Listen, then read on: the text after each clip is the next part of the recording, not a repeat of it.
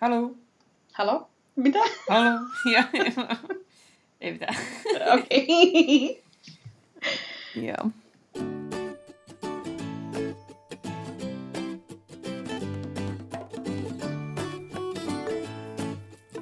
Hei, minä olen Anski.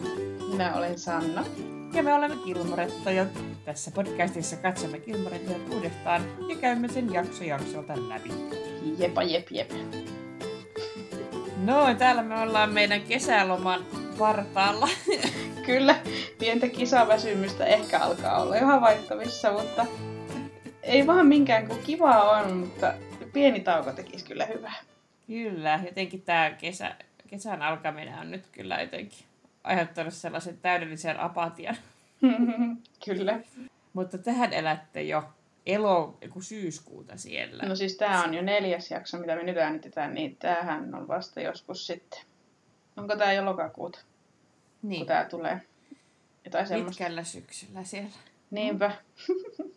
Sitten me ollaan oikeasti tehty tätä vuosi siinä vaiheessa, kun tämä julkaistaan tämä jakso, mikä on aikaa mieletöntä.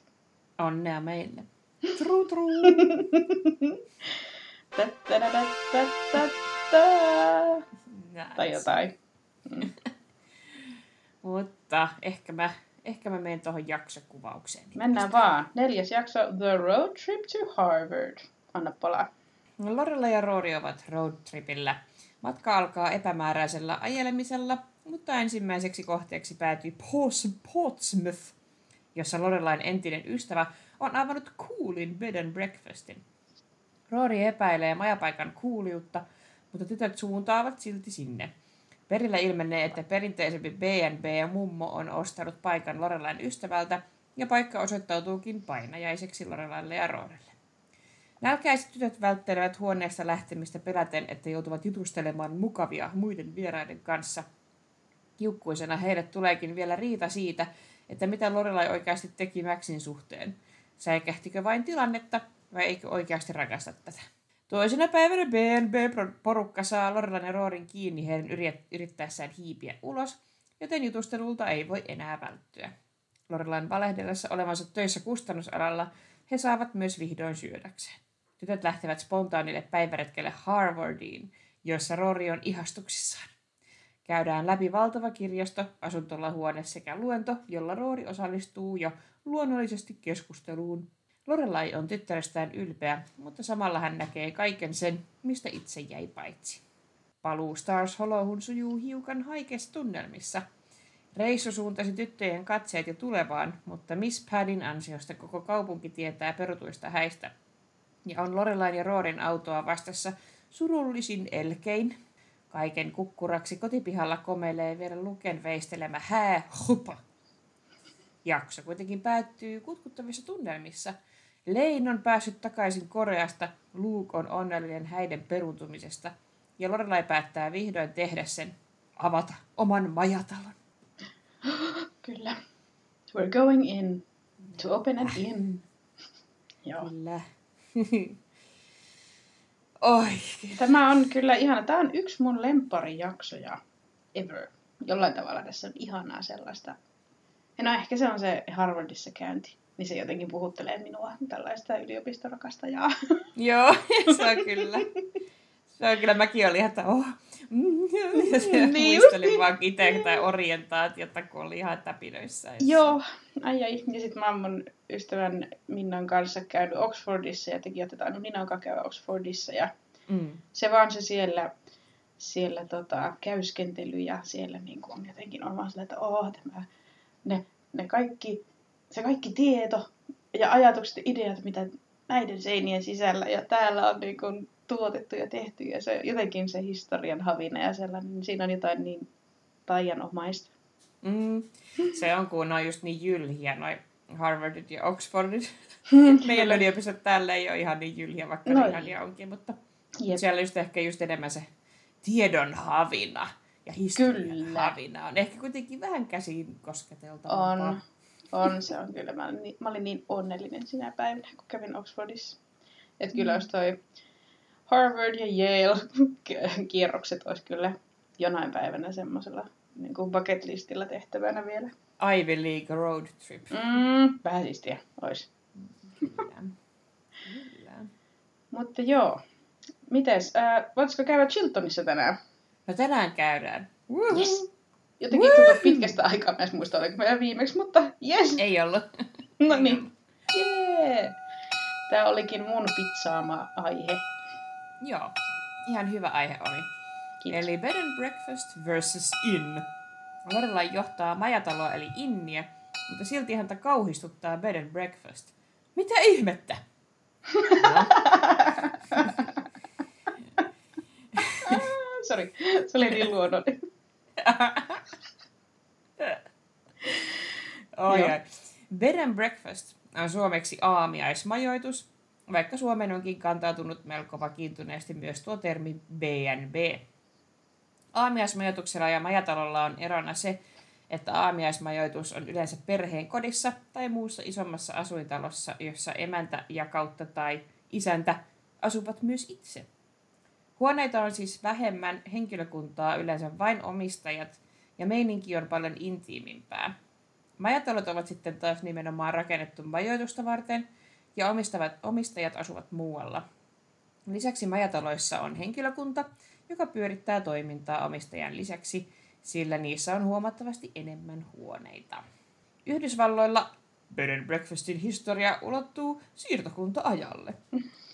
Koska asutusta oli harvassa, matkaajat luottivat paikallisten vieraanvaraisuuteen yösijan suhteen. Monet majoittivatkin vieraita kodeissaan ja tarjosivat heille aamupalaa. Käytäntö jatkui asutuksen lisäännyttyä ja esimerkiksi suuren laman aikaan 30-luvulla sekä kodinomistajat että matkustajat hyötyivät tästä käytännöstä, sillä se toi tuloja kotitalouksille ja edullista yösijaa vieraille. B&B-majoitus nimittäin oli huomattavasti halvempaa kuin rautatiehotellit, jotka olivat tuon ajan kaupallinen majoitusvaihtoehto.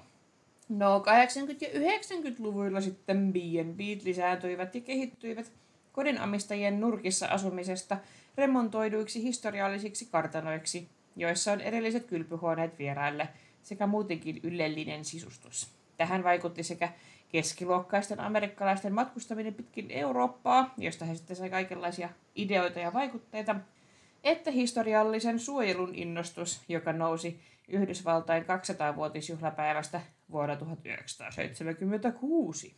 Tässä valossa nykyajan majatalon ja B&Bn ero saattaa jo- joissain tapauksissa olla hyvin pieni. Mutta Lorelaita ja Rooria ahdistaa nimenomaan tällainen vanhanaikainen B&B, jossa omistajilla on vieraidensa viihdyttämisessä erittäin keskeinen rooli. Aivan. Tosiaan, tuo on aika oleellinen juttu, että se tosiaan se BNPn omistaja asuu siellä. Kyllä, ja ne, ne käytännössä siivoo ja kokkaa ja ne tekee niinku kaiken, mm. että Mm. noita on aika paljon kuitenkin vieläkin noita tommosia. Mäkin on ollut tommosessa Oi jaa, missä? Texasissa mä olin tollasessa. Ja. Joo, joo. mä menin sitten työmatkalle. Mun piti mennä opiskelija-asuntolaan nukkua. Mä olin sitten ihan, jee jee. Ja sitten tota, ne mun hostit siellä ää, Texas Tech-yliopistossa, niin niillä tuli joku, joku kommervenkki sen opiskelija-asuntolan kanssa. Ja ne heittikin mut siihen B&B, mikä oli kanssa siinä kampuksen lähellä. Ja se oli kyllä aikamoinen. Se oli kyllä just tommosta. Se oli, huhu, se oli just tollas, tollain sisustettu ja siellä Ai tota, kaikki vieraat, niin, kaikki vieraat söi aamupalaa yhdessä samassa pöydässä Ai ja jutusteli. Joo, joo. Itse asiassa mäkin, nyt kun mietin, niin mäkin olen ollut BNBssä, mutta me oltiin just nimenomaan Oxfordissa oltiin BNBssä. Aa, Mutta tota, se ei kyllä tuntunut BNBltä, että kaikki kyllä söi aamupalaa samassa huoneessa. Mutta niin siis Joo. siellä oli iso semmoinen ruokailutila. Ei joo. voi sanoa sali, mutta ruokailutila. Ja tota, ne tosiaan oli kokannut itse ja siellä oli varmasti just niin kuin vaan muutama huone ja varmasti siivosivat itse ja asuivat siellä talossa ja näin. Mutta me tykättiin kyllä Mm. tosi paljon, koska siis se, se reissu, mikä me tehtiin, niin oli siis jostain kumman syystä me oltiin vaan silleen, että ei varata mitään muuta kuin menomatkalla tota, muutamaksi yöksi Lontooseen joku mahdollisimman halpa hostelli, tota, dormi jostakin ja sitten vaan lähdetään ja ei suunnitella mitään etukäteen ja mennään vaan ja jossain vaiheessa käydä Oxfordissa ja näin ja, ja tota, se oli paljon rankempaa se tällainen, mikä se sanoo, apua. Spontaani. Niin siis se, kun improvisoidaan. Niin, mm. niin siis semmoinen vaan, että niinku, no hei, no just semmoinen spontaani heittäytyminen, että mennään tonne ja mennään tänne ja se it did not pay well, mutta siitä on kyllä monia hyviä tarinoita siitä reissusta. Mutta joo, en tullut edes ajatelleeksi, mehän oltiin tosiaan bed and breakfastissa silloin yötä. Joo, no se oli varmasti ihan mukava. Ja äh, ehkä Briteillä on myös vähän enemmän semmoinen, että antaa ihmisille vähän tilaa, kun sitten taas Niin. Jenkeillä sellaista ei ole. Aivan, niinpä, kyllä. Ja toi on just toi spontaani matkustaminen, mä oon sitä tosi paljon vastaan, koska se on hirveän rankkaa miettiä, että mitäs tänään tehtäisiin. Joo, joo se Ai, Siihen menee ihan kauheasti energiaa. Joo, en mä enää semmoista jaksa, mutta se, se oli jotenkin tällainen, että let's just live in the moment ja näin. Hmm. Toki me tehtiin Ninan kanssa sitä Ausseissa, mutta se oli, sekin oli kyllä ehkä, että olisi saanut pikkasen enemmän ehkä suunnitella sitä, mutta tota, se oli seikkailu. Ja te kuitenkin siellä pidemmän aikaa. Niin, Joo. Totta. Joo, se on totta. Siinä oli enemmän pointtia siinä, että kun oli aikaa varattu siihen reissuun ja näin, mutta tota, sitten toi, että käydään niinku maks viikko, kohan me oltiin silleen, "Mää, mennään vaan minne tie meitä johdattaa, niin ei, älkää tehkö näin. Joo, siis se on vaan jotenkin, siis se on ihan mahdotonta jotenkin, jos on enemmän kuin yksi ihminen, niin miettii, että mihin nyt mentäisiin. niin. Mutta hyvä reissu. mutta vähän niin kuin tavallaan itse itsellemme tehtiin liian rankka sitä. Mutta joo. Joo, anyway, kiitos tästä. Tämä avasi oikein hyvin minulle nyt tämän. Ole hyvä. Kyllä joo, mä tosiaan siellä, mä kuulin siellä aamiaispöydässä kaikki kiusallisia tarinoita, kun se yliopisto oli, siellä oli myös lääketieteellinen tiedekunta ja siellä oli yliopistollinen sairaala. Ja siellä tota, bed and breakfastissa oli paljon sellaisia mummoja, jotka oli menossa vatsalaukun pienennysleikkaukseen sinne yliopistolliseen sairaalaan. Vaikka ne ei edes ollut mitään sairaaloisen ylipainoisia. Aa. Ne oli sellaisessa koossa, että Suomessa ei varmasti edes päästettäisi sellaiseen leikkaukseen. Ja ne oli hirveästi rahaa, niin ne oli varmaan vaan maksanut, että ne menee siihen leikkaukseen. Öö, joo. Et nämä mut oli vähän silleen, hmm, tä- tässä nyt saa tätä amerikkalaista kulttuuria.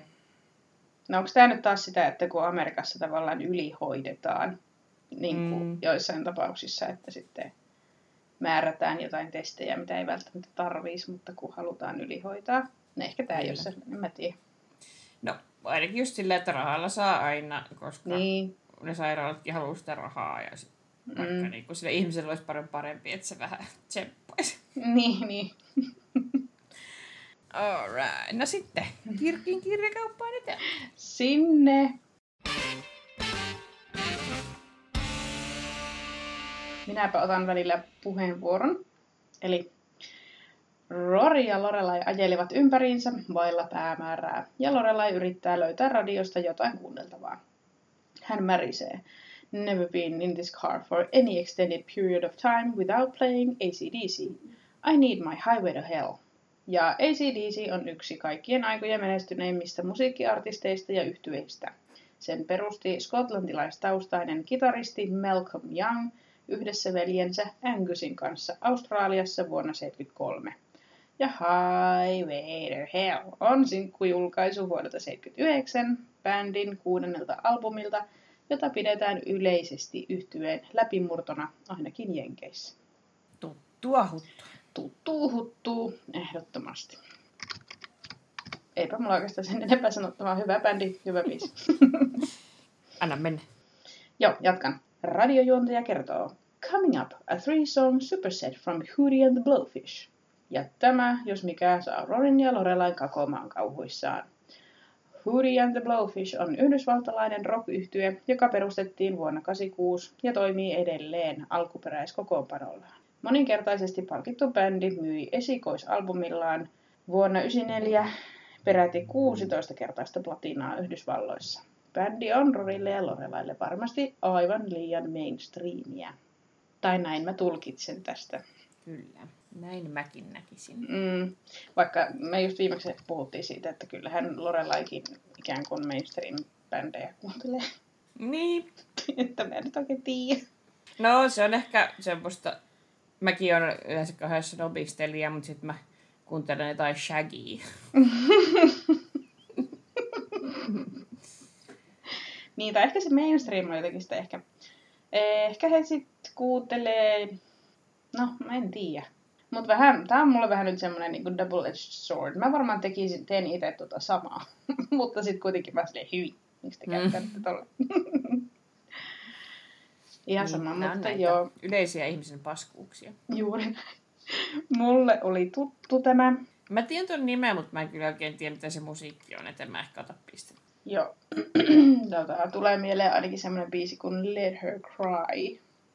Let her cry. Ja bla bla bla bla. Joo, ei ole tuttu. Joo. Et välttämättä saanut ihan kiinni, mutta Se oli vähän niin kuin se Wapa. mikä? Se Antin Whopper. Ah, niin. Joo, kyllä. Hän oli erittäin kiitollinen siitä kohdasta. en ole varmaan muistanut kertoa. Se oli että oliko pakko? Oli.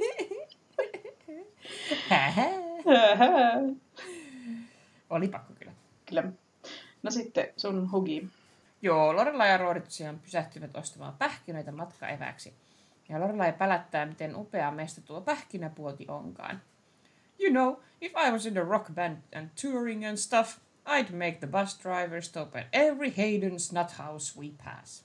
Ja Rory jatkaa tähän, wow, your Behind the Music is gonna be really wild. Ja Behind the Music oli 97 alkanut dokumenttisarja, joka jaksossa käsiteltiin yhden bändin tai artistin uraa alkuajoista menestykseen. Sarja tulee jatkumaan Paramount Plus streaming, streaming palvelussa tämän vuoden kesäkuussa. Ai jaa, okei. Okay. Eli sitä ei nyt vähän aikaa tullut, mutta nyt, nyt jatkuu. Siistiä. Joo. Tai en tiennyt tuota, mutta vaikka se voi päätellä tuosta, mutta en kyllä tiennyt mikä Niin, sama. En tiennyt, niin annetaanko tämä sarja? tuo. Kyllä. Joo, mutta tuohon jotakin sanoa, että niin, silloin kun Ausseissa asuin, niin siellä tuli vastaan just tollasia ihme kojuja ja juttuja aina valtateiden varrella. Tai ei valtateiden välttämättä edes, mutta just silleen, niin kun istui bussissa ja oli matkalla jonnekin, niin sitten ohitettiin tosi paljon tollasia.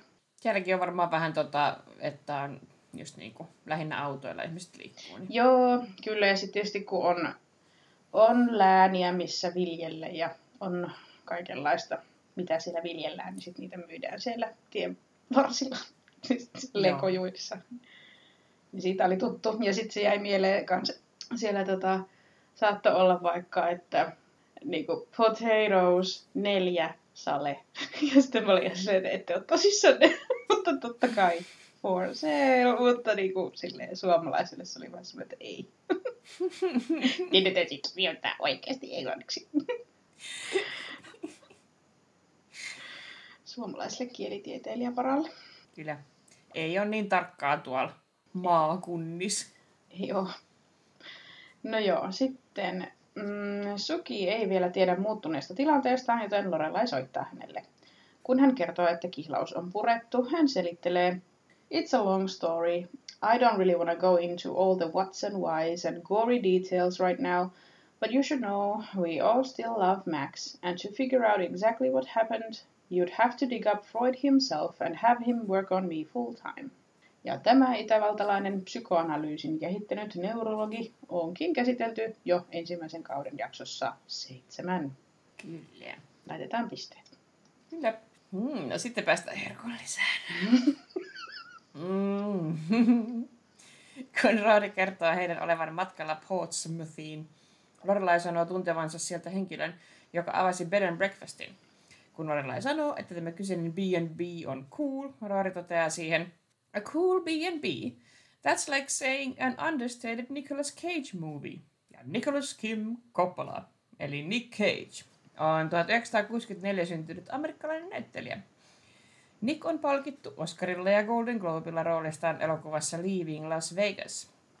Nickin saattaa myös muistaa sellaisista rainoista kuin Face Off, The Wicker Man, Lord of War ja Con Air esimerkiksi.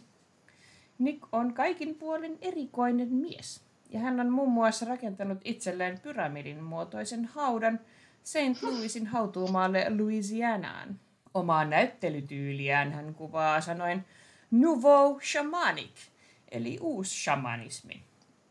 Itse olen vahvasti sitä mieltä, että hän on oma genrensä, sillä Nick Cagein tähdittämiä elokuvia ei oikein voi asettaa mihinkään olemassa olemaan genreen. Aika hyvin sanottu. Kiitos. En ole ajatellut sitä koskaan noin syvällisesti, mutta kyllä. Se on vähän niitä näyttelijöitä, niin kuin joita rakastaa vihata. Ja me, me, me rakastetaan kyllä Nick Cagea aika vilpittävästi, mutta, mutta tunnistetaan täysin eh, se, että se on ihan sekaisin se äijä. Joo, mä en itse asiassa todellakaan tiedä noista hänen niin kuin, omista henkikoht-jutuista, että mä vaan katson, olen katsonut hänen elokuviaan ja en ole sen tarkemmin perehtynyt, mitä hän niin kuin, siviilissä te- duunailee. Joo, hän, hänellä, hän on kyllä, se on jotain niin upeaa, kun se vaiku rupeaa jotenkin sekoilemaan. Niin sit se mm. on niin kuin ihan oma taidelajinsa. Mm. Jossa yhdessä kauhuleffassa uh, The Color Out of Space, niin siinä se, se asuu siellä maalla ja niillä on oma tomaattipelto ja sitten se vaeltaa siellä tomaattipellolla ja pureskelee tomaattia ja se on ihan hullu virne kasvanut, kun se pureskelee sitä tomaattia. Voin kuvitella. Itse asiassa ei ole yhtään vaikea kuvitella. oi oi, hän, hän on kyllä upea luomus. Joo, kai, kai sitä voit olla lailla myöskin niitä Nicolas Cagea kuvat. Niin kai Sitten. Hmm. Con Air on kyllä hyvä, pakko sanoa. Joo, Con Air kyllä. Klassikko. Hän on ollut ihan hirveän monissa elokuvissa ja On, ihan on. normaaleissakin elokuvissa. Ja sitten kun hän on vähän sivuroolimassa, niin se, sen elokuvan voi kyllä asettaa johonkin genreen, mutta sitten ne leffat, missä hän on pääosassa, niin ne on, sitten Mm. ihan, ne on vaan Nick Cage-elokuvia, kun ei niissä oikein mitään järkeä. Hmm. Joo. Kyllä. Tota, pisteet tietenkin. Kyllä, ehdottomasti. Ehdottomasti. No sitten, kun Lorelai jatkaa vakuuttelua siitä, että tämä B&B on erilainen kuin muut B&Bt, Rory jatkaa kyseenalaistamistaan Captain Corelli's mandolin. Bella Bambina at two o'clock. Ja kapteeni Corellin mandoliini on yhdysvaltalais, brittiläis, ranskalainen elokuva vuodelta 2001, jonka pääosassa on Nick Cage ja Penelope Cruz. Elokuva sijoittuu toisen maailmansodan aikaan Kreikan saaristossa sijaitsevalle Kefalonian saarelle. Nick Cagein esittämä kapteeni Corelli johtaa saaren miehittänyttä italialaisvaruskuntaa, ja kun he marssivat saarelle, Corelli näkee Penelope Cruzin ja huutaa Bella Bambina at two o'clock! ja näin ollen käskee koko komppanian tehdä kunniaa tälle kauniille naiselle. Kohtaus on niin överi, että se löytyy ihan sellaisenaan YouTubesta. Bella Bambina, two o'clock!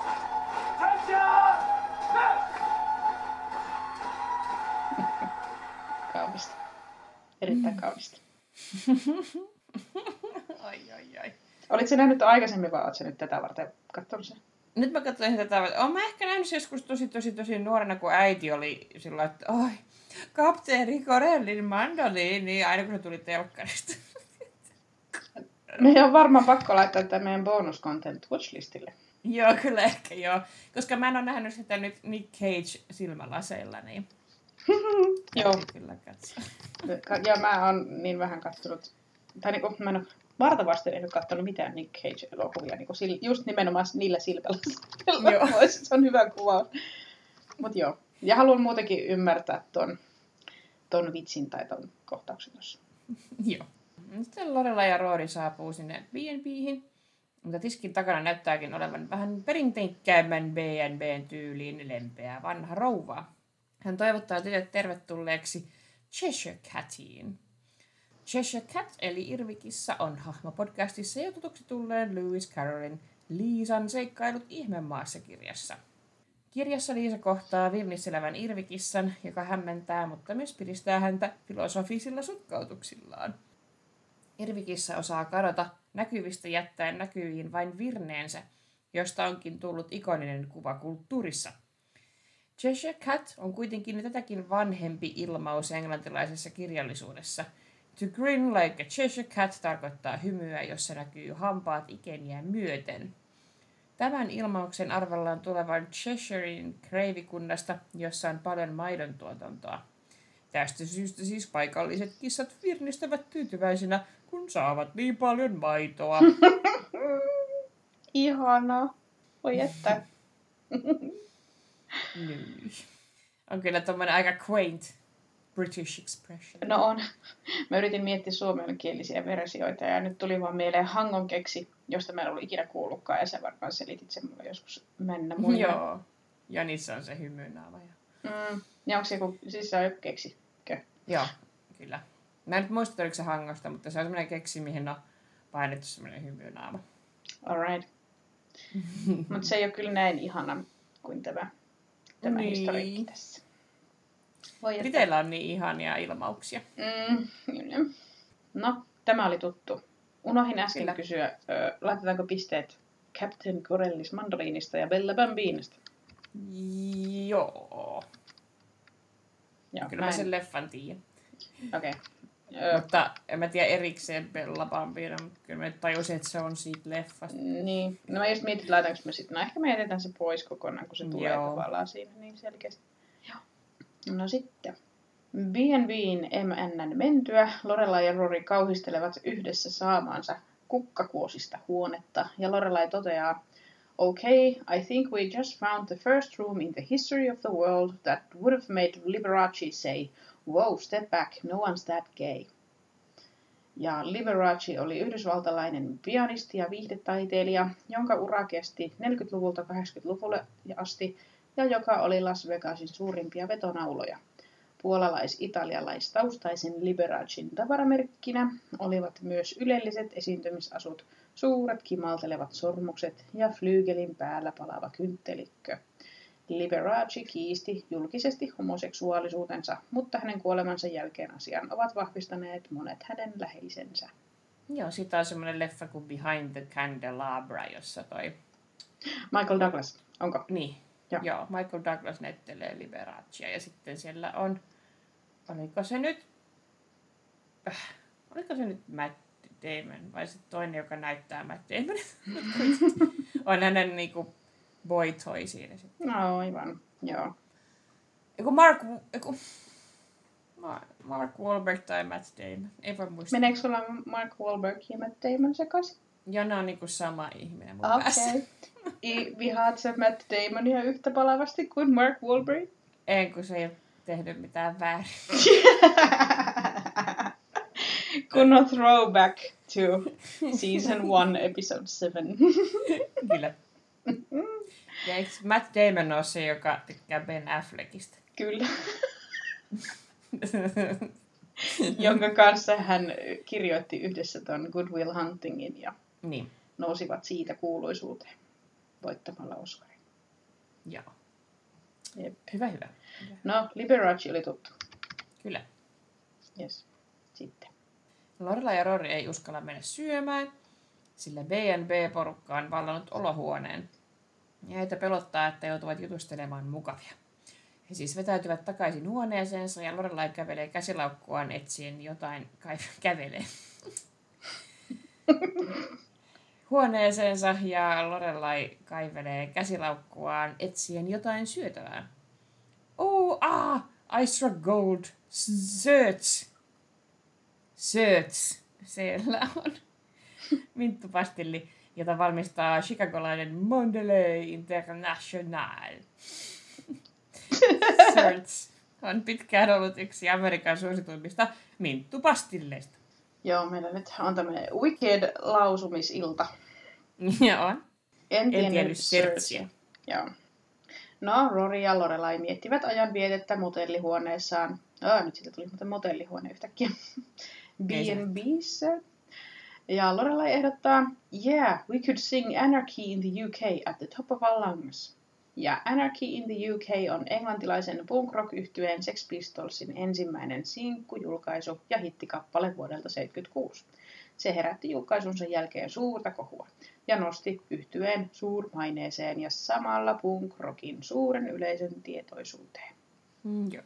Se on hyvä. Tai siis tuttu ainakin. On tuttu, joo. Yes. No sitten terrori alkaa painostaa Lorelaita puhumaan Maxista ja eroon johtaneista syistä. Lorelai sanoo, ettei aio ottaa mo- moista utelua vastaan 16-vuotiaalta tyttäreltään, jolloin Rory sanoo, että luuli olevansa Lorelain paras ystävä. Lorelai vastaa, When we're at a U2 concert, you're my best friend, but right now you're my 16-year-old daughter, and I'm telling you, I do not want to have this conversation. Ja U2 on irlantilainen rock joka perustettiin Dublinissa vuonna 1976. Bändin musiikilliset juuret ovat postpunkissa, mutta se on uransa aikana ammentanut vaikutteita lukuisista populaarimusiikin tyylilajeista. Yhtyeen keulahahmo ja laulaja Bono käsiteltiinkin jo viime jaksossa. Jep. Me yritettiin kovasti saada liput uh, joskus tyyliin, milloinkohan U2 kävi Suomessa, olisiko ollut yli 2010. Niin tota, mutta liput meni aivan heti. Mutta yritettiin Joo. kovasti. Oltiin linjoilla. Oliko puhelin vielä? Tai... Taisi olla sekä, sekä tota, verkkokauppa että puhelin. Onpas riskaapelia. Mm. Mutta ei päästy. Voi ei. Voi voi. Joskus oli konsertteja. Niin oli. Voi että niitä aikoja. oh well. Mä oon kyllä vähän huono, kun mä oon nyt nykyisin, tai viime vuosina ollut enemmän festarikävijä, mutta se, että on niin ihan oma konsertti, niin siinä on erilaista tunnelmaa kanssa. On joo. Mä olin kanssa no mä olin tosi semmoinen konserttiorientoitunut, kun mä olin niin semmoinen teinisti rakastunut aina niihin bändeihin. Mutta joo, nyt ei ole kyllä edes silloin, kun niitä vielä oli, niin ei ole kyllä pitkä aikaa tullut. Niinpä. Vielä jonain päivänä. Mm. No sitten äh, riitelyn päätteeksi Lorelai puhahtaa. Rory, stop it. We are not gonna have this fight in a flowery bedroom with dentists singing gypsies, tramps and thieves in the background. It's too David Lynch. Eli tässä mainittiin ensimmäisenä Sherin kappale Gypsies, Tramps and Thieves, joka on single-lohkaisu hänen seitsemänneltä albumiltaan. Kappale käsittelee rasismia, teiniraskautta ja prostituutiota. Mm. Ootko kuullunna? En ole kuullut. Sä voisit tykätä. Se on ihan menevä ralli. Minulle oli tuttu. Ja sitten David Lynch on yhdysvaltalainen elokuvaohjaaja, käsikirjoittaja ja tuottaja. Hänet tunnetaan omaperäisestä tyylistään ja hänen elokuvissaan on usein surrealistinen sävy. Hänen tunnetuimpia teoksiaan ovat muun muassa elokuvat Elefanttimies vuodelta 80, Mulholland Drive 2001 sekä televisiosarja Twin Peaks. Ja sitä hän tuli vuodesta 90 vuoteen 91 ja sitten uudestaan 2017. Joo, Lynch on kyllä upea. Tykkään tosi paljon David Lynchistä. Joo, mä tiedän, tiedän hänet, mutta en hirveästi ole kyllä hänen tuotantoaan katsonut valitettavasti. Mutta on jotenkin, niin kuin se on niin kuin ihan käsite, toi David Lynch. On joo, hän on hyvin omalaatuinen. Mm. mm. Joo. Siitä Ja itse asiassa yhdessä David Lynchin leffassa on Nick Cage. Mä, missä? Se on toi uh, Wild at Heart, jossa Nick Cage näyttelee sellaista Elvis-päistä äijää, jolla on toi tota, Laura Dern tyttöystävänään. Okei, okay. joo. Mielenkiintoinen konsepti. Se on oikein, oikein hyvä elokuva. Joo. Anski rakastaa Nick Cagea. Kyllä. Tämä, tämä tuli vähän yllätyksenä. I love all things strange. niin, totta. Se on hyvä. Joo. No sitten aamulla Roori huomaa, että Lorelai on kirjoittanut vieraskirjan Satanic forces are at work here.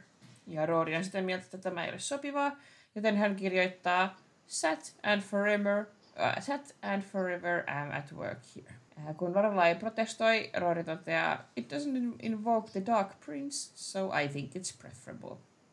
Lähteet väittivät, että tämä olisi viittaus amerikkalaisen kirjailijan Christine Freehanin 99 julkaistuun paranormaaliin romanssiin Dark Prince.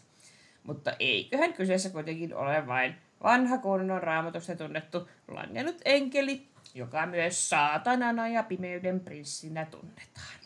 Näin varmasti on.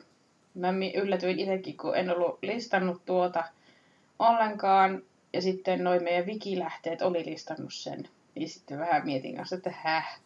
Mm. Mutta äh, se oli just paranormaali normaali romanssi, et, ja se oli sellainen 33 kirjan sarja, että ei se nyt oikein ole sellaista populaarikulttuuria, mi- mihin Roori Lorelai viittaa. joo, niinpä. Ja sitten niinku, ei se toi satanic forces are at work here, niin, niin kuin, ei, se, ei se viittaa mihinkään niin kuin sekään.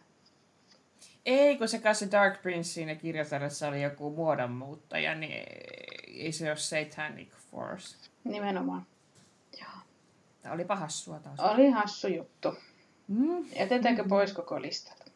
Joo. Yes. No sitten Lorelai ja Rory jäävät kiinni BNB-porukkaan yrittäessään hiipiä ulos syömään. Herttainen pariskunta alkaa jututtamaan heitä, ja kun Lorelai valehtelee olevansa kustannusalalla töissä, rouva haluaa tietää, mitä kirjoja Lorelai on julkaissut. Give, give me some titles. I'll write... Hmm. Give me some titles. I'll write them down, and when I get home, I'll look them up.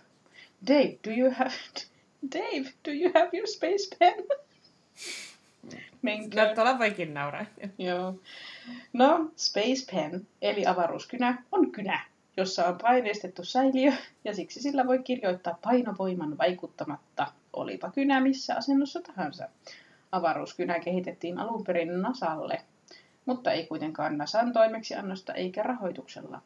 Mutta nimikkeellä myydään kyniä myös kuluttajille. Avaruuskynällä voi kirjoittaa myös miinus 50 celsiuksen pakkasessa veden alla sekä kiiltävälle pinnalle.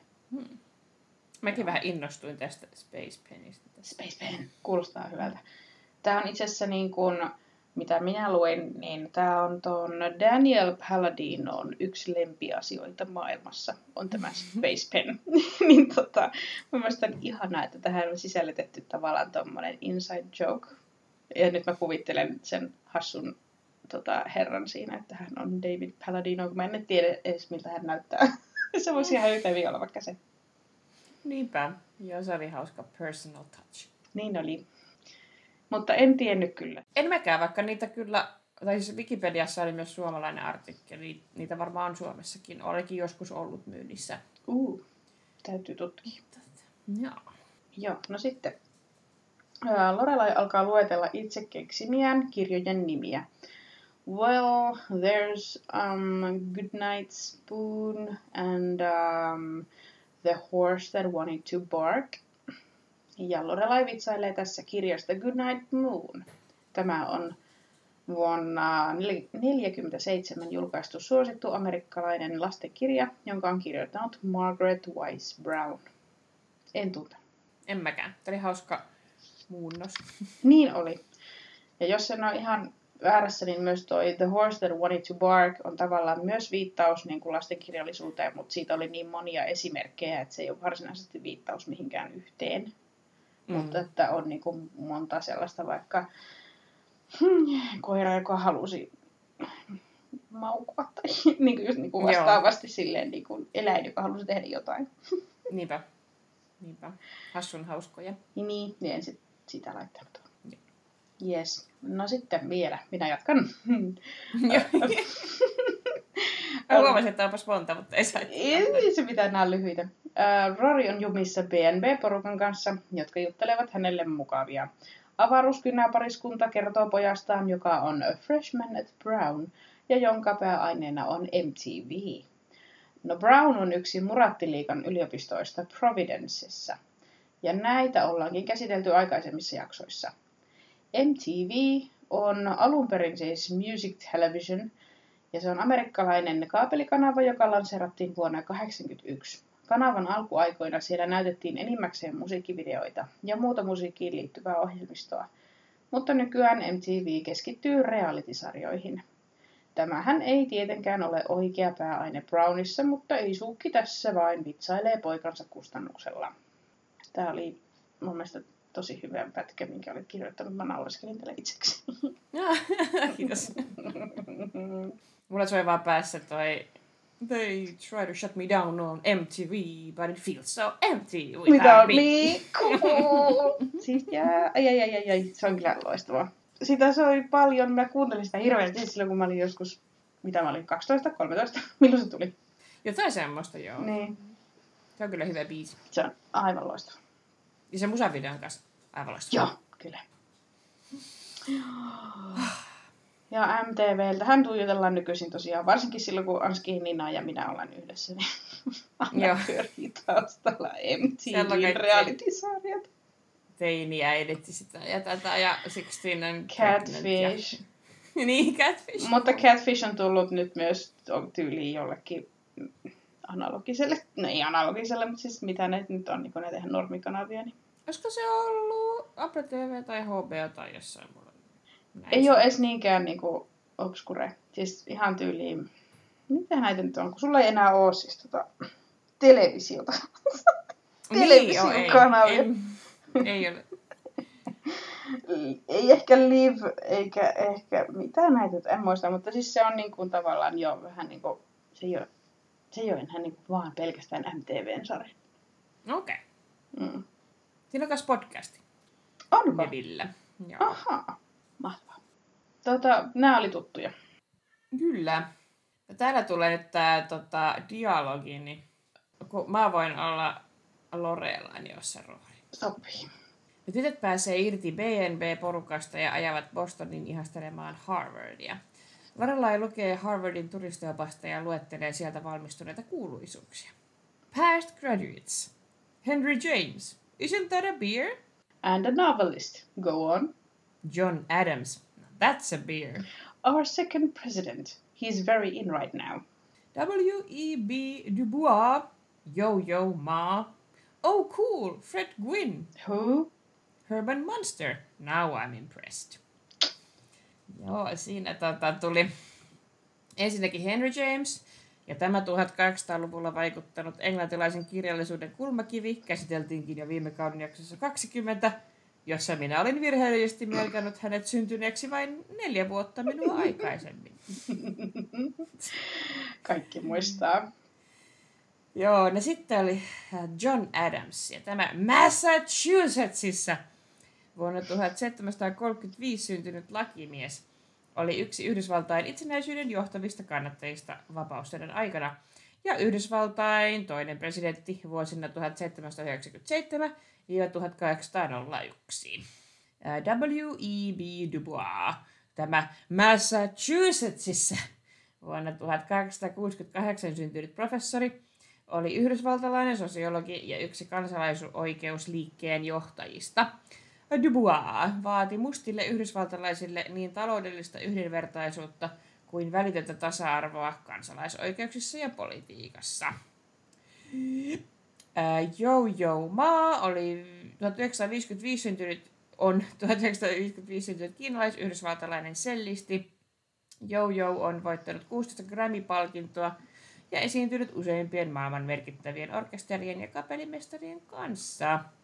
Ja sitten vielä Fred Gwynn, 1926 syntynyt amerikkalainen näyttelijä, joka tunnetaan ehkä parhaiten Herman Munsterin roolista tilannekomediassa Me hirviöt. All right. Pitkästä aikaa tuli Massachusettsissa. Kyllä. Siitä on ollut jo aikaa. Jep, silloin Än- Männämoina on kaikki tapahtunut Massachusetts. Juu, juu, juu, näinpä. Öö, otan Henry Jamesin ja John Adamsin.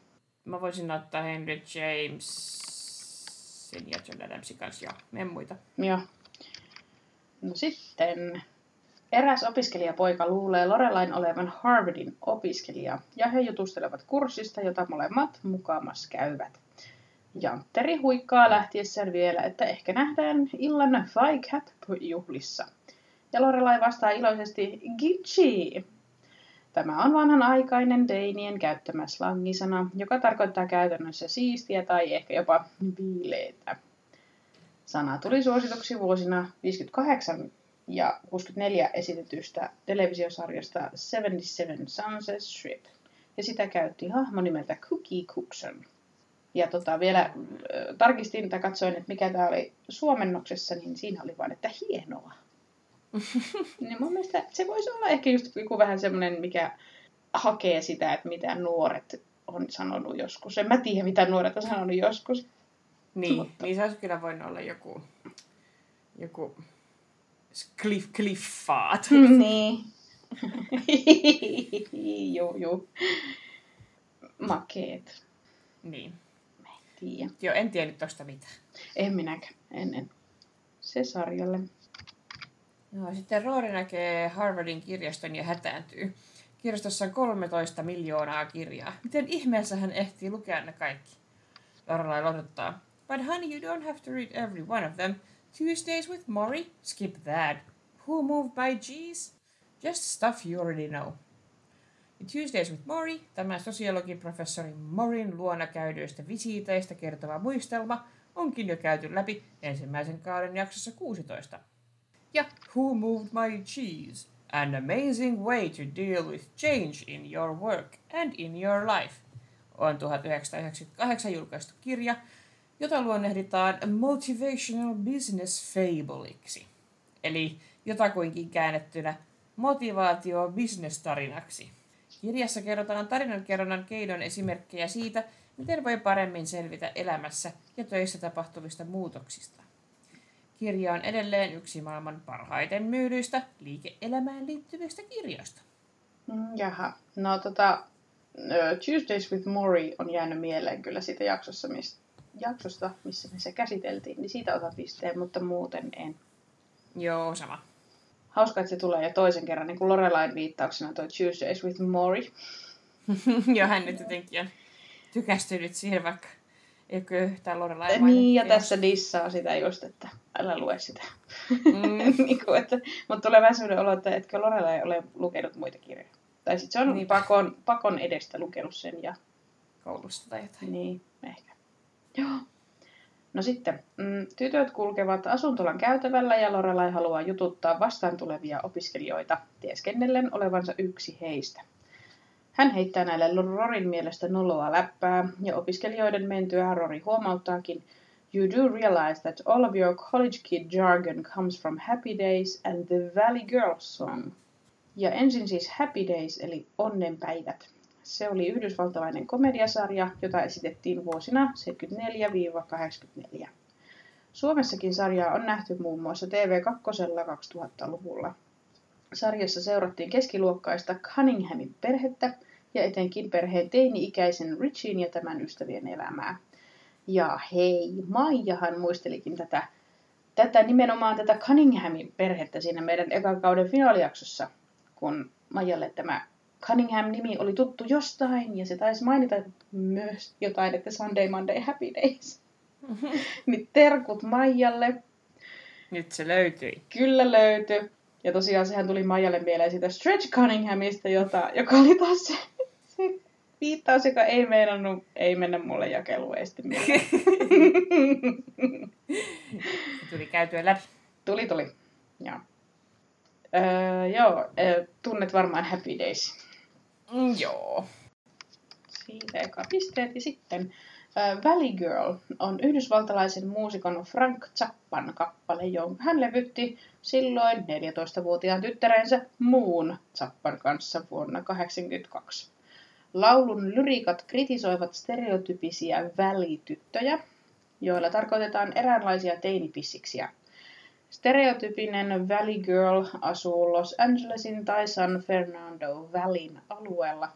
Hän on materialistinen, yläluokkainen nuori nainen ja puhuu nousevalla intonaatiolla, käyttää teinipisiksille tyypillistä slangia ja puhetapaa. Hmm. Hauska. Yritin implementtaa intonaatiota. Oikein hyvä. mm. Joo. Joo, ei ollut tuttu kyllä. Frank Zappanita tiedän kyllä Bobby Brown biisi, mutta en pitää muuta. Joo, en tiennyt minäkään tätä, mutta kuuntelin sen kyllä tämän, tämän tuota, viittauksen johdosta, ja se on kyllä sille hauska biisi, varsinkin kun tietää, että se niinku on siis ihan semmoinen, ihan tarkoituksella tehty semmoinen niin kuin kritisoiva ja semmoinen suorastaan niin kuin hyökkäävä kappale niin kuin noita veligirlejä kohtaan. Niin mä en tiedä, voiko, voidaanko me laittaa tähän ääniklippiä, mutta jos ei jostain tekijän oikein syystä voida, niin käykää kuuntelemassa. Frank Zappa, Valley Girl. Ja se on ihan hauska, hauska sitä. Joo. Ja no sitten tytöt ovat pujahtaneet jonkun huoneeseen ja Rory kertoo Lorelaille, että yliopiston asuntolassa asutaan samassa huoneessa kämppiksen kanssa. Ja Lorelai ehdottelee erilaisia kauhukuvia siitä, millainen kämppis tälle saattaisi tulla. Yksi ehdotus on Someone Who Likes Linkin Park, ja jollain Rorin täytyy tietenkin lopettaa koulu kesken. Linkin Park on kalifornialainen vaihtoehtorokkibändi, jonka musiikissa yhdistellään nu-metallia, hip-hopia, räpiä ja räpiä. Räpiä. Räpi, räpiät. ja elektronista rockia. Yhtye perustettiin vuonna 1996 ja tämän jakson ilmestyessä heiltä on ilmestynyt läpimurtoalbumi Hybrid Theory, joka oli vahvasti nu metal painotteinen. Joo, kyllä. Minulla on ollut erittäin, erittäin, erittäin vahva Linkin Park-vaihe, joten en pidä tästä vitsistä. Oh. Ja edelleen pidän Linkin se semmoista oikein verestävää angstia voi. Semmoista juuri jo. Se tuli, tuli siinä yläasteiässä, niin se sulahti siihen nu metal-vaiheeseen, mikä minulla oli. Oi niitä aikoja. Eikö jos mulle tulee mieleen se crawling Joo. Kyllä se on kyllä ihan sitä ihtiä. These wounds they will not heal.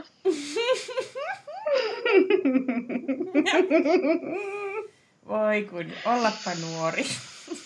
Ollapa nuori. Angsti. Mm. Ai. Ja Linkin Park puhuttelee sitä täysin. Mutta se on myös mun mielestä niin kuin toi Toni Virtanen on sanonut, että nu metal on semmoista pomppumetallia. Niin mä myös niin kuin näin sen. Että sit heillä on niin kuin siis semmoinen niin kuin menevyys siinä. Joo. Varsinkin sitten ehkä jälki, niin kuin jälemmissä tuotannoissa. Mutta kyllä Hybrid Theory oli itsellekin kova silloin, kun se tuli. Nice. Joo. Mutta laitoin molemmille pisteet. Kiitos, kiitos.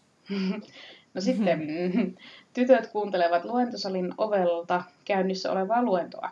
Lorelai sanoo vitsaillen, että hän käväisee vessassa mm, tupakalla ja tarkistaa, onko kukaan laittanut hänen kokikseensa aspiriinia. Rory vastaa tähän, okay Rizzo, I'd like to listen to a little bit more. Ja Rizzo on hahmo Grease-musikaalielokuvassa. Hän on naisten klikkiporukan johtohahmo, kova, kyyninen ja seksuaalisesti kokenut, eli puhtoisen päähahmon vastakohta. Enpä tunnistanut, vaikka mä tosiaan olen nähnyt kyllä Greasia, mutta en muistanut enää. Okei. Okay. Joo, toi, toi Grease on meidän katselulistalla, kun vaikka sä oot nähnyt sen, niin siinä oli joku Joo. juttu. Mä en muista enää Kyllä. Kyllä katsotaan. Hyvä. Juttu oli. Mm. Oh lordi. No sitten luonnolla käsitellään Senecaa, joka oli roomalainen valtiomies, konsuli, kirjailija ja stoalainen filosofi. Hän oli keisarin Neron opettaja ja neuvonantaja. Tuli heti mieleen konsuli Rotakses. Mikä? Mikä? Mikä? Tavarissa. Nyt pyyhkäs yli. Pitäisikö mun, pitäisikö mun tajuta? Ei kun en mä tiedä, toi mun eksäni aina heitti joka väliin. Konsuli Rotakses. Oh, ja. No, voi hän. En Joo, tiennyt tota, Senekaa. en minäkään tiennyt, vaikka olen filosofian kirjoittanut lupio, lupiossa, lukiossa, niin tuota, en tiennyt, tai en muistanut. Ehkä se tuli en muista. Joo. No sitten, aa, kun tytöt tekevät seuraavana päivänä lähtöä B&Bstä, Lorelai huomaa, ettei Ladawnin kissa Sammy loikoilekaan enää portaissa. Seuraa huvittava edestakaisin keskustelu siitä, ettei Ladawnin mielestä Sammy ole koskaan portaissa. Lorelai turhautuessa Rory kuittaa hänelle Forget it Jake, it's Chinatown. Ja Rory toistaa tässä kohtaa kuuluisan lainauksen vuoden 74 elokuvasta Chinatown, jonka pääosissa nähdään Jack Nicholson ja Faye Dunaway. Elokuva voitti parhaan alkuperäisen käsikirjoituksen Oscar-palkinnon ja sitä pidetään yhtenä aikansa merkkiteoksista. Rorin heittämästä lainauksesta ei tässä kohtaa kuitenkaan voi kertoa enempää spoilaamatta elokuvan loppua. Joten lähe- jätetään tämä nyt sitten siltä erää tähän. Nice. Ootko nähnyt? En oo kyllä nähnyt. Okei, minä, minä. Ja mä, mä tiedän, että tässä Gilmoren tytöissä tulee myös niin kuin myöhemmin viittaus tähän elokuvaan. Mä väittäisin, että se on ehkä kaudella 5 tai 6. Ja se on ollut niinku semmonen, että se on aina mennyt multa ohi se kohta. Ja sitten kun mä olin nähnyt ton Chinatownin, niin sitten, sitten se hetki, kun mä näin sen uudestaan sen kohdan ja olin että niin sitten taas niin kuin, jes, tajus jonkun jutun. Niin se on niitä harvoja hetkiä. Mm, tulee ihan uusia ulottuvuuksia. Kyllä. Hyvä on elokuva kyllä. Suosittelen. Joo, pitäisi kyllä katsoa. Mm. Joo, no sitten Lorelai on kertonut, kertonut Emilille, että häät on peruttu. Hän yllättyy kuullessaan, että äiti oli ehtinyt hankkia hänelle lahjan ja vaatii saada tietää, mikä se on. Emili kiusoittelee Lorelaita sanomalla, että ei aio palauttaa lahjaa liikkeeseen, vaan antaa sen Lorelaille joskus, kun tämä lopulta menee naimisiin. Lorelai parahtaa, Come on, mom, I may never get married. I may be a free spirit my whole life, or fall in love with a separated Catholic guy like Catherine Hepburn did. And then not get to go to his funeral when he dies. Ja Catherine Hepburn oli yhdysvaltalainen elokuvanäyttelijä, joka toi yli 60 vuotta jatkuneella urallaan, joka toi...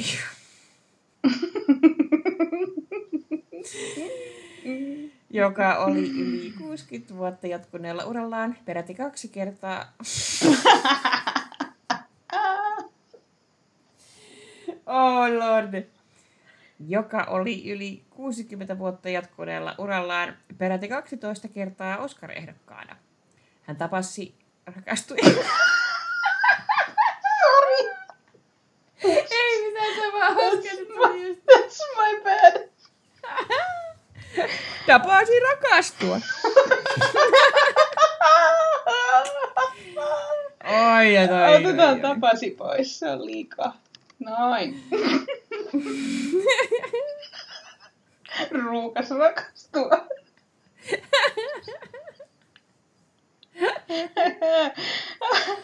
Oi, oi, oi. Hän rakastui katolilaiseen vastanäyttelijänsä Spencer Tracyin vuonna 1942, mutta tämä oli jo naimisissa eikä koskaan eronnut vaimostaan. Hepburnilla ja Tracyllä oli vuosikymmeniä kestänyt romanssi, jonka he pitivät ansiokkaasti salalla, salassa suurelta yleisöltä. Joo, siltä varalta, että editoija on leikannut kaikki noin häröilyt tuosta välistä, niin tiedoksi, että Anski luki tämän pätkän ainakin viisi kertaa. Ennen kuin se saatiin purkkiin. Kyllä, kyllä, se oli, se oli tota, nämä on näitä. Nämä on näitä. Ja, oho. Joskus saattaa jossain lauseessa tulla hassu intonaatio kesken lauseen, niin se on todennäköisesti sitä, että me ollaan revetty viisi minuuttia ja sitten aloitettu uudestaan Kyllä. kesken lauseen. Huomaan, että mulla, mulla on, siis mä oon kirjoittanut tämän kohan ja mulla on ollut tippua tuolla alussa. Ja siinä lukee nyt, eikä kertonut. Ja sitten Anski luki sen niin kuin, minua kiusatakseen just silleen kerta nyt. Ja mä en pääse siitä nyt yli. Slaavilaisittain. Oi, oi, oi. Tämä ei, ole varmasti kenenkään mun mielestä hauskaa. Anteeksi. Ei saa. Kunhan päästään läpi tästä. Kyllä. Joo, no Catherine Hepburn oli tuttu. Kyllä, se oli totta. Okei, ah, Lorelai ja Rory palaavat Stars Hollowhun, ja kun Lorelai pysäköi autonsa kaupungille, hän kysyy Rorilta, jättikö tämä auton liian kauas kiveyksestä.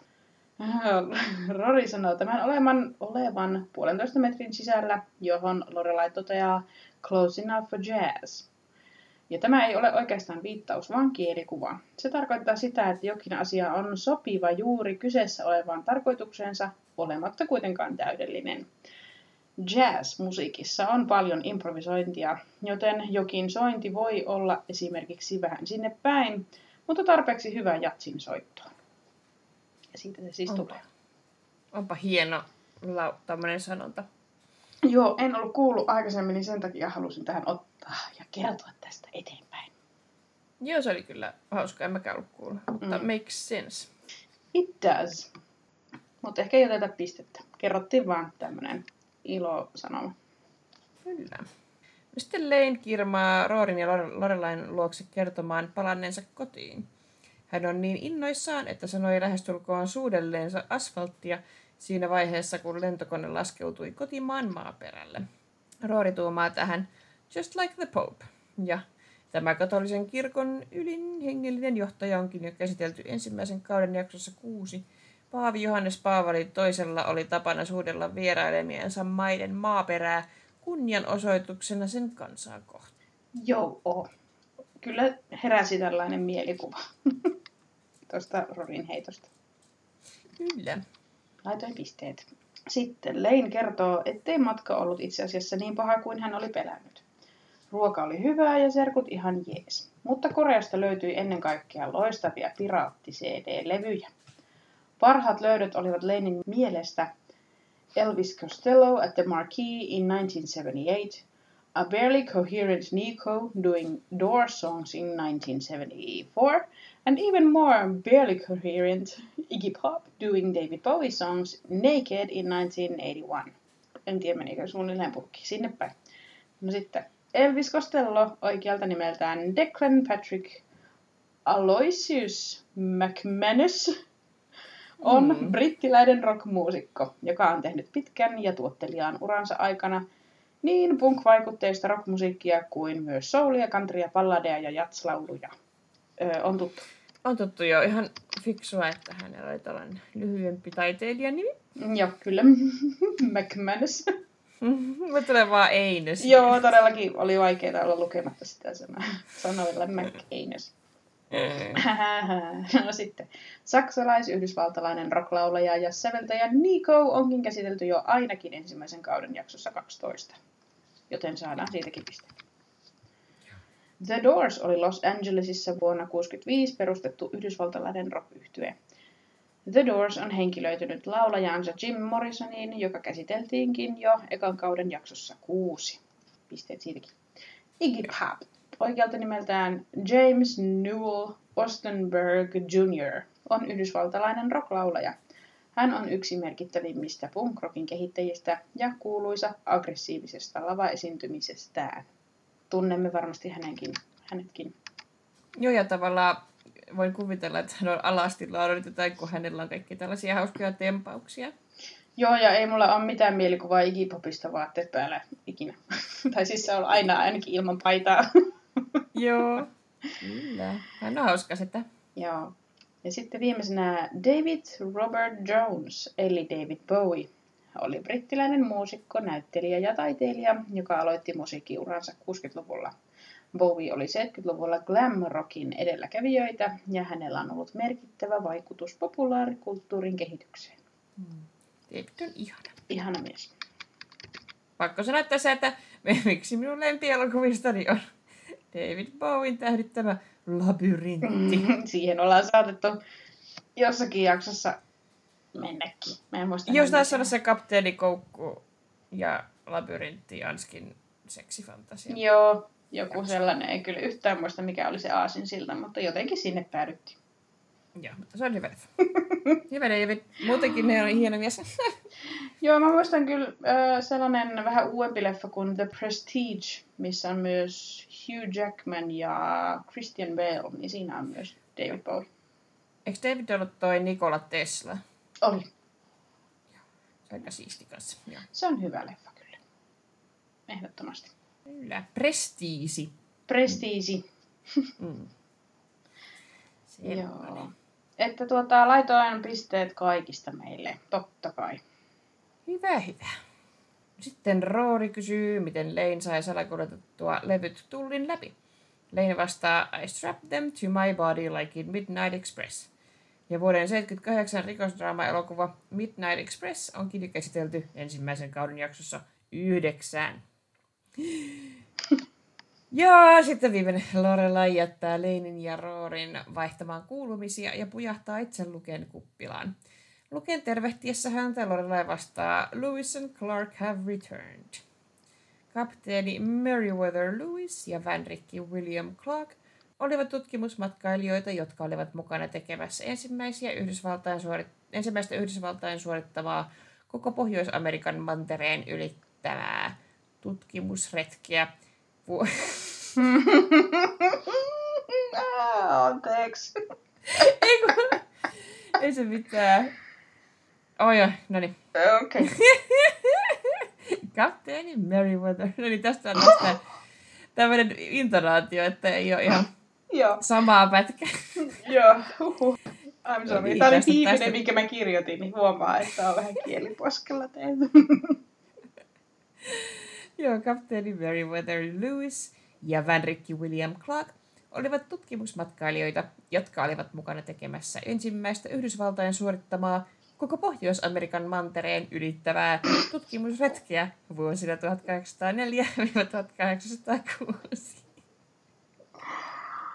I got it.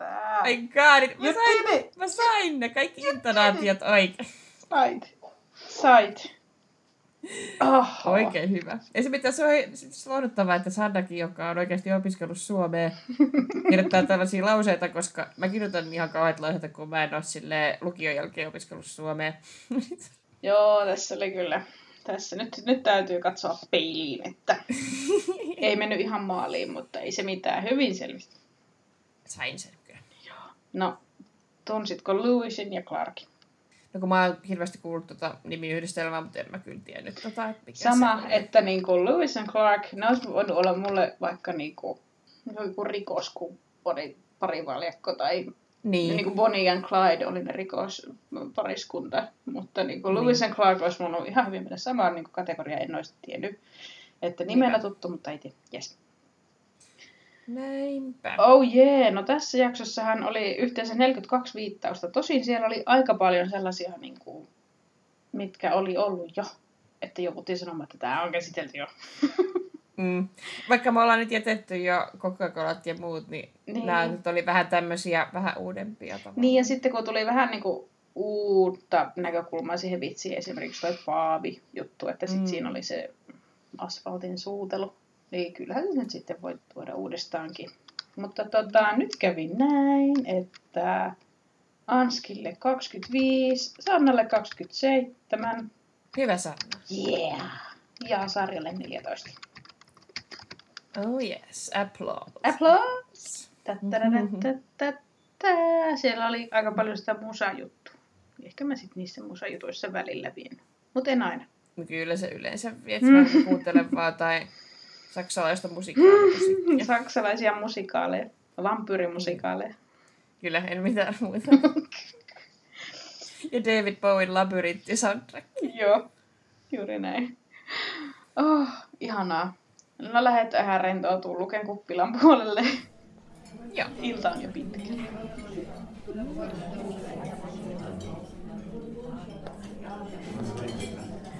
Ja mä oon aina miettinyt tässä jaksossa sitä, että mikä ihmeen syy olla menemättä syömään on se, että Rory ja Lorelai ei voi kävellä yhden ihmisjoukon ohi. Joo, se ahdistaa mua hirveästi niillä koko ajan nälkä, ja sitten mua ahdistaa se nälkä. Ja sitten niin. sanokaa niille nyt vaan, että me ollaan menossa syömään, että vaikka meillä on pöytävarausta tai jotain. Nimenomaan, siis se on niinku mielestäni niinku maailman niinku huterin tekosyy lukita ne kahdestaan siihen huoneeseen, jotta ne voi Joo. käydä sen riitakeskustelun. Niinpä. Ja ne olisi voinut muutenkin riidellä, vaikka niillä ei olisi ollut nälkä. Joo, joo, joo. Et en ymmärrä, en, en. Ne olisi ihan hyvin voinut käydä syömässä, tulla takas ja sit olla silleen, mitäs nyt, ei nukuta, kun just ne laulaa vaikka sitä Sharin biisiä sieltä taustalta tai jotain, niin kuin, niin kuin, siellä oli monia eri tapoja, miksi ihmeessä piti tehdä tommonen, että me ei voi mennä tästä. Kun se käytävä ei edes mennyt ihan suoraan sen niin kuin, huoneen läpi, vaan se oli siellä portaikon sivussa. Ne ihmiset. Niinpä, ne olisi voinut vain juosta sitä. Niinpä. Pöytävaraus pitää juosta. Eh, Ja ne on ennenkin niin kuin mennyt silleen takakujia pitkin, koska oli vaara, että Rory törmää Deaniin, niin nyt ne ei voi niin kuin tehdä tollasta. Ei hyvä. Ei Että hyvä. Ei Vaikka muuten on ollut mun lempijaksoja, niin tämä ahdistaa minua suuresti juurikin toi, että ei ruoan, ruoan ja minun välissä ei voi koskaan olla näin huteraa estettä. Joo, ja sitten kun ne syö aamulla vaan kaksi konssia ja se jotenkin tarpeeksi. Että come on, women. Joo, siis ne mässäilee niin paljon aina leffailloissa ja muuta ja niin kuin voivat syödä ja syödä ja syödä ja syödä niin kuin loputtomaan vatsalaukkuun. Ja sitten tämä on semmoinen, ei pysty. Joo. Että syö näitä pastilleja nyt ja on hyvä. Mutta se siitä räntistä. Joo, no sitten oli taas kohokohtana Luken reaktiot. Joo. Häntä harmittaa, että hän tyhmänä pällinä teki sen hupan Lorelaille, kun tämä erosi ja kaikki. Voi hopa. Kylläpäs hän nyt oli tyhmä, kun ei nähnyt tulevaisuuteen. Sitten kanssa se, kun hän intoili tarjota kaikille ilmasta kahvia siinä, kun kuuli, että Lorelain häät on peruttu. Se oli aika sepä. Se oli ihan mahtava. Ai että, Mm. mm. just semmoinen oikein sada... äh, äänikin häviää. Siis semmoinen 180 asteen käännös siinä palveluasenteessa, niin se oli mun mielestä niin mahtava huippu semmoinen. Mm. Mä rakastan tollaista, että kun on jollakin on niin selvästi palavia tunteita jotakin kohtaan ja sitten se e, yrittää joko tukahuttaa ne tai ei voi tuoda niitä esiin jostain syystä, mutta ne teot puhuu puolestaan. Ja sitten tossakin Niin. kohtauksessa, kun Suki silleen niin kuin tietävästi niin kuin pudistelee päätään, No niin. niin se on niin obvious to her, että se tietää kyllä ihan täysin, että mitä Luken päässä just sillä hetkellä tapahtui. Näin. Joo, se on Mä oon- parasta show, don't tell. Juuri näin, Juttu. juuri näin. Mä oon, niin, mä oon kyllä ihan herkkänä tollasia. Mhm, Oli ihana. Oli, oli. Ihana luke. Ihana luke.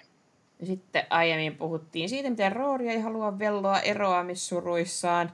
Niin nyt huomataan, että Lorelailla on kuitenkin samanlaista taipumusta, vaikka viimeksi oli, että Lorelai kyllä osaa. Hän ei nyt halua jäädä murehtimaan eroaan Maxista, vaikka se tuli juuri ennen alttarille astelemista. Sen sijaan hän alu haluaa nyt hypätä täysiä majatalon avaamisprojektiin.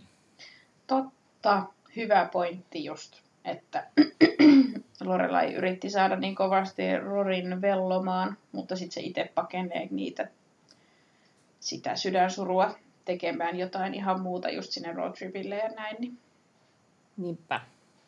Että, mm. Mä kyllä mietin, että onko se just se majatalon avaamisprojekti enemmän sitä, että se tavallaan siellä Harvardissa näkee, että mitä kaikkea niin kuin Rorille on tiedossa. Ja sitten se jotenkin rupeaa miettimään sitä, että hän haluaa nyt tehdä jotain myös itselle. Tai jotain, saavuttaa totta. jotain. Totta, ja sitten se, että Roori lähtee pois, niin tulee kahden tyhjä oloja. Niin sekin. Mm. Mm. Kyllä, onhan se sitä. Mm, niin kuin oltiin siellä Harvardissa, niin siinä keskitytään tosi pitkään vuoden 90 valedictorianiin, eli sen vuosikurssin priimukseen. Ja sehän oli tämmöinen henkilö kuin Erica Palmer. Ja tuo vuosi, 1990, olisi ilmeisesti ollut se vuosi, jolloin Lorelai olisi valmistunut Harvardista, jos hän ei olisi tullut raskaaksi ja saanut Roria. Ja sitten siitä Lorelain murheellisesta ilmeestä tai ainakin siitä viipyilevästä katseesta, niin voidaan lukea, että ehkä hänellä oli aika tällaisia aika paljon tällaista niin kuin akateemista kunnianhimoa, että jos se miettii, että hän voisi ehkä jonain päivänä olla valedictorian. Mm. Ja sitten se, että kun Lorelai on puhunut Rorille ihan vauvasta asti, että tämä menee sitten isona opiskelemaan Harvardiin, niin ehkä sitten tuo kohtaus vahvistaa sitä, että se murattiliigaan pääsy oli oikeasti myös Lorelain unelma, vaikka se toki niin kuin pakeni sieltä koti, kotoa. Mutta että ehkä se varmaan oli kuitenkin haaveillut siitä niin kuin jollain tasolla. Mm, kyllä. Kyllä, ehdottomasti. Ei se muuten olisi siinä niin pitkään viipyillyt. Niinpä. Tämä oli niinku sitä parasta antia just se semmoinen itse tutkiskelu. Ja kuitenkin mun mielestä se, tässä jaksossa osataan tehdä jotenkin hyvin silleen just se show don't tell tyyppisesti, Mm, mm. se ei ole niin ilmiselvää, että siinä jätetään aika paljon niin tulkinnanvaraa kuitenkin katsojalle, että mitä siellä Lorelain päässä liikkuu. Niinpä, kyllä. Se on nyt parasta. Kyllä. Hyvää kirjoittamista. Kyllä, sitäpä. Ja sitten vielä tämmöinen pieni knoppi hommeli. Huomasitteko, että siellä Harvardin luennolla istuu nuori Masi Oka, eli Heroes-sarjan Hiro. Mm. Joo, mä, mä inhoan Heroesia, mutta Mm. on kyllä aina Masi Okan sieltä bongannut. Joo, hän on ihana nuori Pyöreä, geometrisesti täydellisen pyöreä pää. Joo, hänet on vaikea mistata. Niin. Tota, me tykättiin kyllä Heroesista silloin, kun se tuli, mutta sitten se rupesi menemään älyttömän häröön suuntaan. Ja sitten me lopetettiin se ennen kuin se lopetettiin. niin kuin sehän lopetettiin kesken kaiken jotenkin Joo. se tuotanto. Mutta me lopetettiin se kyllä jo ennen sitä. Se tota, oli hirveän saarnaava ja mä oon aina, mä, en oikein, mä oon tosi allerginen kaikille saarnaavalle, semmoiselle, uh, englanniksi on niin hyvä yksi sana apua, mikä sanctimonious, mä inhoan kaikkea sellaista. Kun sitten tuli sellainen brittiläinen, britti versus Amerikka, bla bla bla, sarja kuin Misfits, jossa oli myös tällaista, että nuoria ihmisiä sai yhtäkkiä supervoimia. Ja se oli ihan loistavaa. Se oli sellaista niin kuin ihan just tota, sellaista menoa, mitä teinit teki sellainen supervoimilla. Et se oli, siinä oli semmoista aitoa niin kuin elämänmakuusta. Okei, en ole kattonut Misfitsiä, täytyy ottaa toi listalle. Ja se oli ihana. Niin sitten mä vaan olin tällainen hipsteri taas. Joo. Me itse asiassa jossain jaksossa puhuttiin sun kanssa just siitä, että Jenkeissä ehkä kirjoitetaan niin kuin jakso kerrallaan tavallaan Mm. mm. tuotantokausia, kun taas Briteissä tehdään ehkä niin kuin sille, että ne kirjoittaa tuotantokauden ikään kuin valmiiksi. Mm. Niin se on kyllä silleen varmasti niin kuin eheämpi kokonaisuus aina sitten siinä Kyllä. tuotantokaudessaan, mutta sitten, että Jenkeissä sitten voidaan niin kuin reagoida ehkä sitten niin kuin nopeammin, jos huomataan, että joku asia toimii tai ei toimi tai näin, mutta sitten se varmaan niin kuin aiheuttaa just sitä, että sitten niin kuin semmoinen selkeä fokus uupuu. Tai Joo. ainakin se on erilaista. Ja sitten kuitenkin se kirjoittaja ja ohjaajan visio voi hukkua, jos aina reagoidaan johonkin reitingsseihin ja Niin, juuri näin. tollaisiin asioihin, niin se on vähän sad. Jep. Ja pääsinpähän taas saarnaamaan. Jätetäänkö tähän ihanaan iloiseen tunnelmaan? Kyllä. No niin. Hyvää kesälomaa Se meille. siitä. Hyvää kesälomaa meille ja hyvää syksyn alkua tai jatkoa teille. Kyllä. Ehkä seuraava jakso on taas sitten vähän enemmän upbeat. Jep, jep. Okei, okay. no sitten, mm, jos haluatte vielä palata näihin viittauksiin, joita me just äsken käytiin läpi, niin voitte suunnata saman tien nettisivuille osoitteeseen www.kilmorettajat.net. Sieltä ne löytyy ihan jaksokohtaisesti netisti nipussa. Eniten käytetään viestintäkanavana Instagramia, josta meidät löytää tilillä @gilmorettajat. Meille voi lähettää myös ääniviestejä osoitteessa anchor.fm kautta gilmorettajat ja sähköpostia osoitteeseen gilmorettajat at gmail.com. Ja mikäli haluat osoittaa tukesi tälle meidän podcastille, niin linkkaa meistä eteenpäin. Kaikki tavat auttaa meitä hurjan paljon. Ja jos meidän analyysejä haluaa kuunnella lisää, voi liittyä maksulliseen Murattiliigaan patreon.comissa ja nautiskella kuukausittain julkaistavista bonusjaksoista. Siinä kaikki tällä erää, mussukat, ihanaiset. Kiitos, moikka moi! Kiitti, moi.